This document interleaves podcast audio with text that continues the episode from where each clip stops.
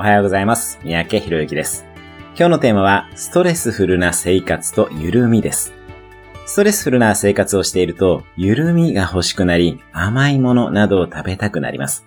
ストレスは緊張や体の硬さなどを招くので、どうしても緩めるために甘いものが欲しくなったりするものなのです。これは中国の引用論で言うと、ストレスは陽性で、甘いものは陰性になります。ただ、甘いものは取りすぎると当然ながら健康被害をもたらすことがありますよね。ストレスを減らすことを心がけるのはもちろんですが、緩みを作るために瞑想、睡眠、リフレッシュなどを積極的にしていきましょう。朝晩10分間の瞑想、7時間以上の睡眠、バスタブにしっかり浸かる、運動やヨガなどでリフレッシュすることを心がけていきましょう。